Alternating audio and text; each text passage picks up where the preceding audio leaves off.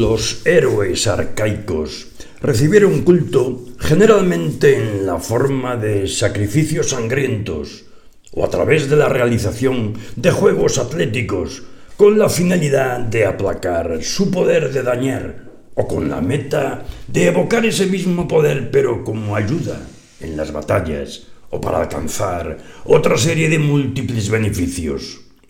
Homero nada comenta acerca de la adoración y de los poderes post-mortem de los héroes, un factor que se ha usado como evidencia de su falta de familiaridad con el concepto religioso de Eros.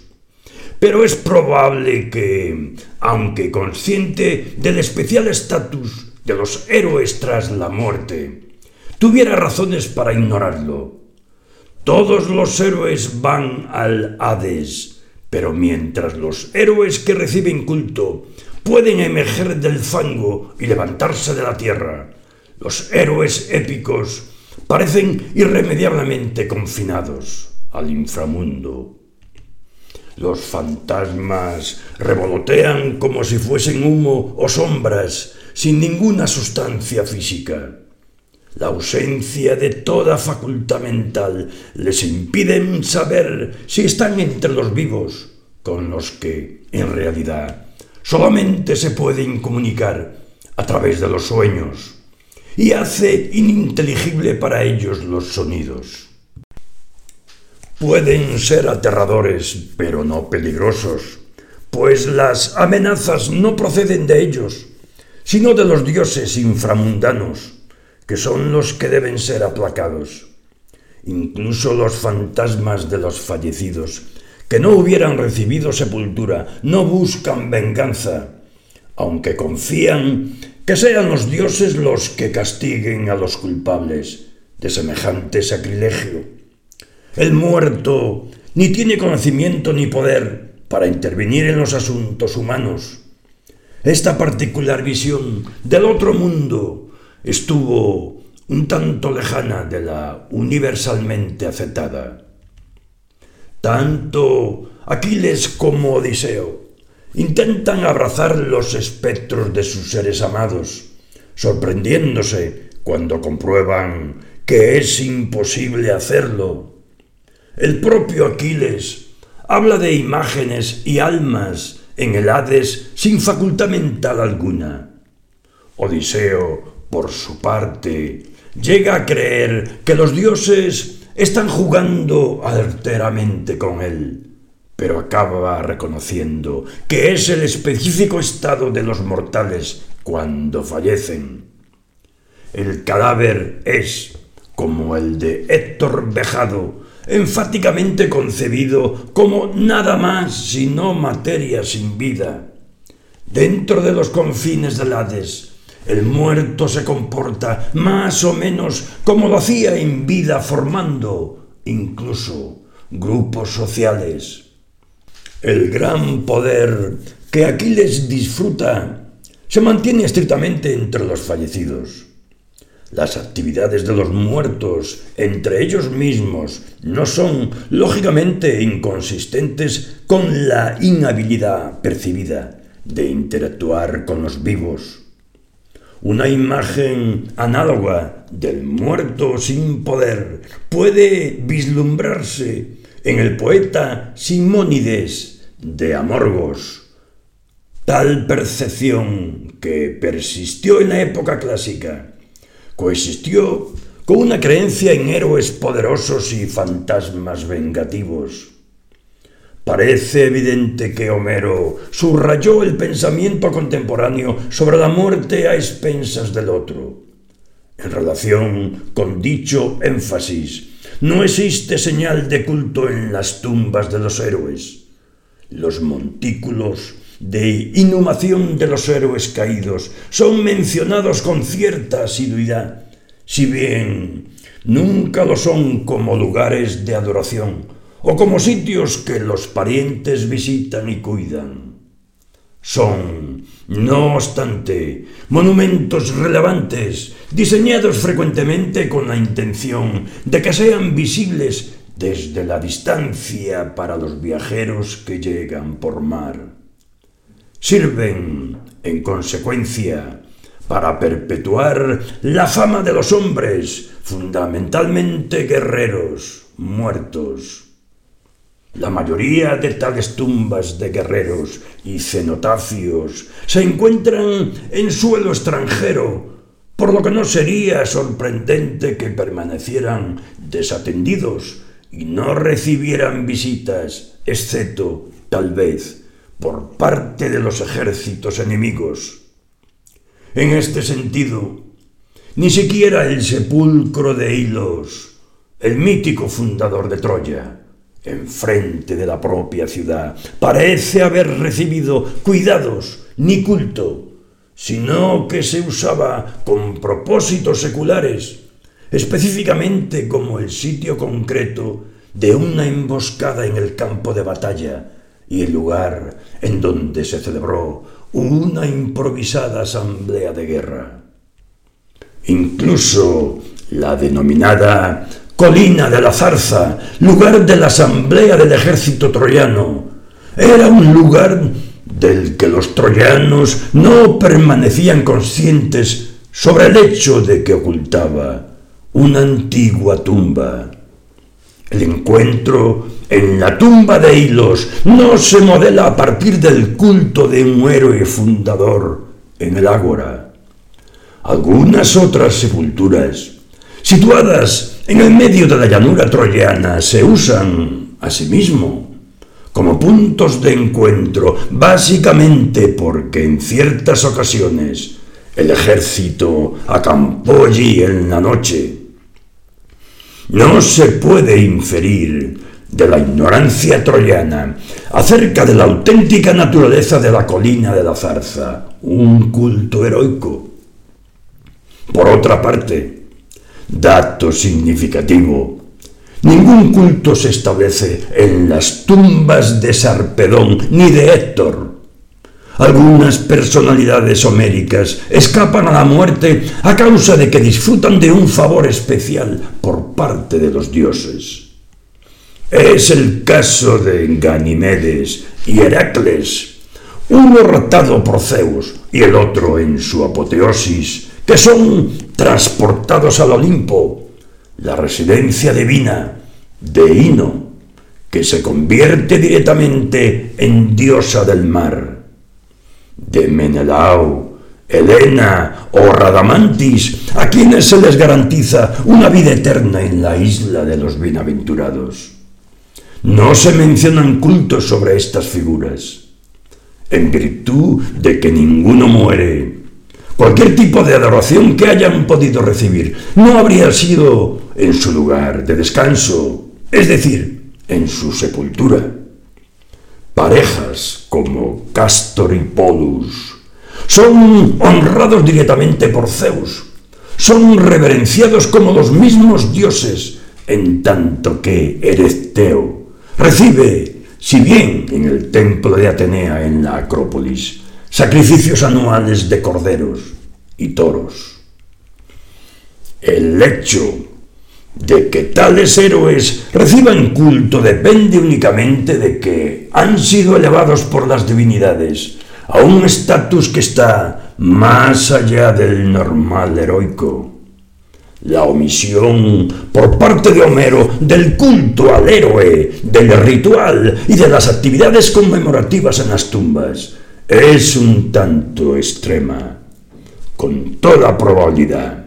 No desconocía algunas de las variadas prácticas cúlticas que se llevaban a cabo en los túmulos funerarios, bien atestiguados durante la antigua edad del hierro, así como otros rituales que incluían la decoración de las tumbas con cintas y coronas, algo común en la Atenas del clasicismo, y que difícilmente dejan traza arqueológica.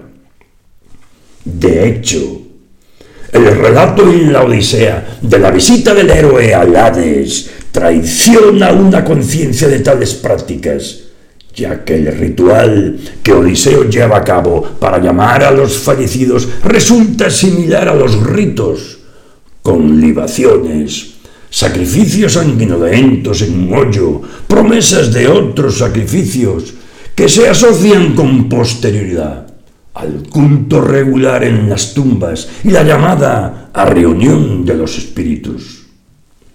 La costumbre implica la creencia de que el muerto posee un poder suficiente como para que requiera ser pacificado.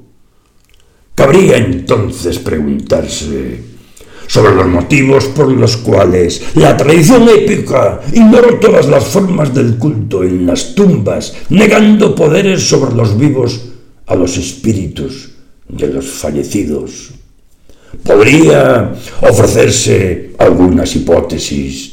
En primer lugar, se podría pensar que un mundo en donde cada quien es un héroe, no hay nadie a quien adorar en concreto. Sin embargo, Tal consideración no explica por qué las generaciones futuras contemplarán las tumbas meramente como monumentos y no como sitios cultuales. En segundo término, se podría argumentar que dado que los cultos heroicos fueron por definición locales y los poetas se dirigían a una audiencia panhelénica, no estarían en condiciones de privilegiar a ciertos héroes locales en perjuicio de otros muchos. Se diría que podrían insinuar el culto a los héroes en general, pero sin apoyar cultos específicos. De la primera posibilidad, nos podríamos quedar con que la épica mantiene su tensión inherente al retratar un mundo legendario los poetas, intentando enfatizar los detalles de ese mundo remoto que retratan, se ayudarían dibujando la organización social y los valores morales de su propia época, de tal manera que sus héroes reflejarían no solamente las cualidades asociadas con los héroes sobrehumanos, sino también aquellas cualidades e ideales estrechamente vinculados con los gobernantes contemporáneos, los guerreros y los aristócratas. Un ideal en el que un hombre debe estar preparado para morir en el campo de batalla y no esperar más recompensa que la imperecedera gloria. Estaba en fundamental desacuerdo con cualquier proyección de ganar especiales poderes y de ser homenajeado después de su muerte. En consecuencia, un guerrero que combate con extrema valentía será recompensado por sus compañeros ciudadanos al ser concebido como un igual de los semidioses en vida, mientras que una vez fallecido su única recompensa consistirá en que será eternamente recordado. El guerrero reivindicará la inmortalidad, pero no a través de la heroización. Su fama es la que vivirá para siempre, manteniéndose en un gran monumento funerario y transmitiéndose a sus descendientes. Tanto la Odisea como la Ilíada transmiten este especial mensaje. El deseo de fama de sus héroes es siempre evidente. En específico, la Odisea enfatiza la buena fortuna de quienes mueran en combate, sellando su fama para la posteridad, con una pira funeraria, un túmulo y juegos fúnebres en los que participa todo el ejército o la comunidad entera una majestuosidad que se opone a la austeridad de los monumentos construidos solo por parientes para mantener viva la gloria de aquellos asesinados o simplemente perdidos en el mar. Más allá de esto, no hay nada, ni siquiera para los hijos de deidades. Dos ejemplos destacables son Sarpedón y sobre todo Aquiles, Así, Sarpedón, hijo de Zeus, advierte que todos los hombres deben morir, de forma que decide encarar su propia partida para el beneficio de la gloria, en especial porque siente que él mismo se la debe a su comunidad. Aquiles, por su parte, anuncia que debe morir en la batalla a pesar de ser hijo de una diosa, obligado a escoger entre una larga vida de anonimato y una corta de gloria. Elige la última. La conocida observación de Odiseo acerca de que la otra vida para un gran hombre como Aquiles no puede ser tan miserable, así como la réplica del Eácida sobre que la más miserable existencia sobre esta tierra es mejor que ser rey de los muertos, sirve para enfatizar que en realidad nada valioso hay después de la muerte, excepto la fama entre los vivos. Esta réplica de Aquiles no supone que crea que su elección original haya sido errada. Únicamente implica que entre las cosas en nivel de igualdad prefiere la vida a la muerte. Pero como las circunstancias no son de igualdad, su afirmación implícitamente garantiza que, en la búsqueda de la gloria, está preparado y dispuesto para sufrir un destino peor que incluso la más miserable vida sobre la tierra. De modo análogo, el hecho de que Odiseo finalice su vida en medio de la prosperidad y en una edad provecta no implica un rechazo de la elección de Aquiles. Odiseo ha sido suficientemente afortunado por haber tenido una larga vida y gran fama, un destino que sin duda el Pélida habría escogido también si hubiese tenido alguna opción.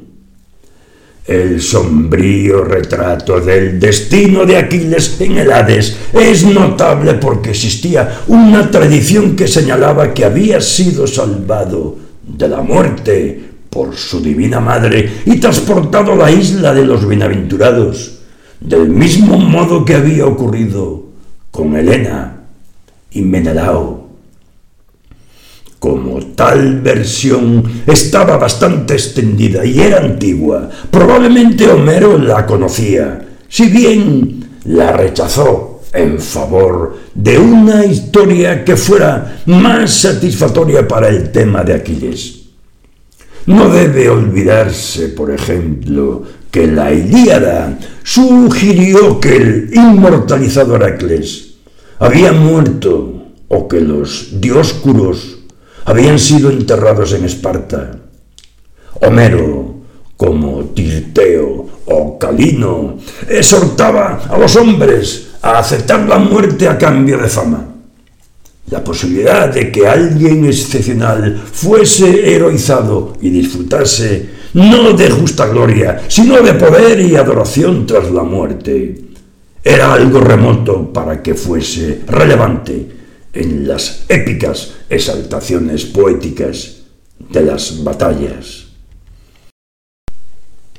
El intento de presentar a los héroes como sobrehumanos se enfrentaba frontalmente al intento de retratarles como contemporáneos príncipes y guerreros idealizados, imagen que llevaba implícito un magnífico funeral, pero una vida ultramundana, miserable, sin poderes post-mortem, ni un culto oficial.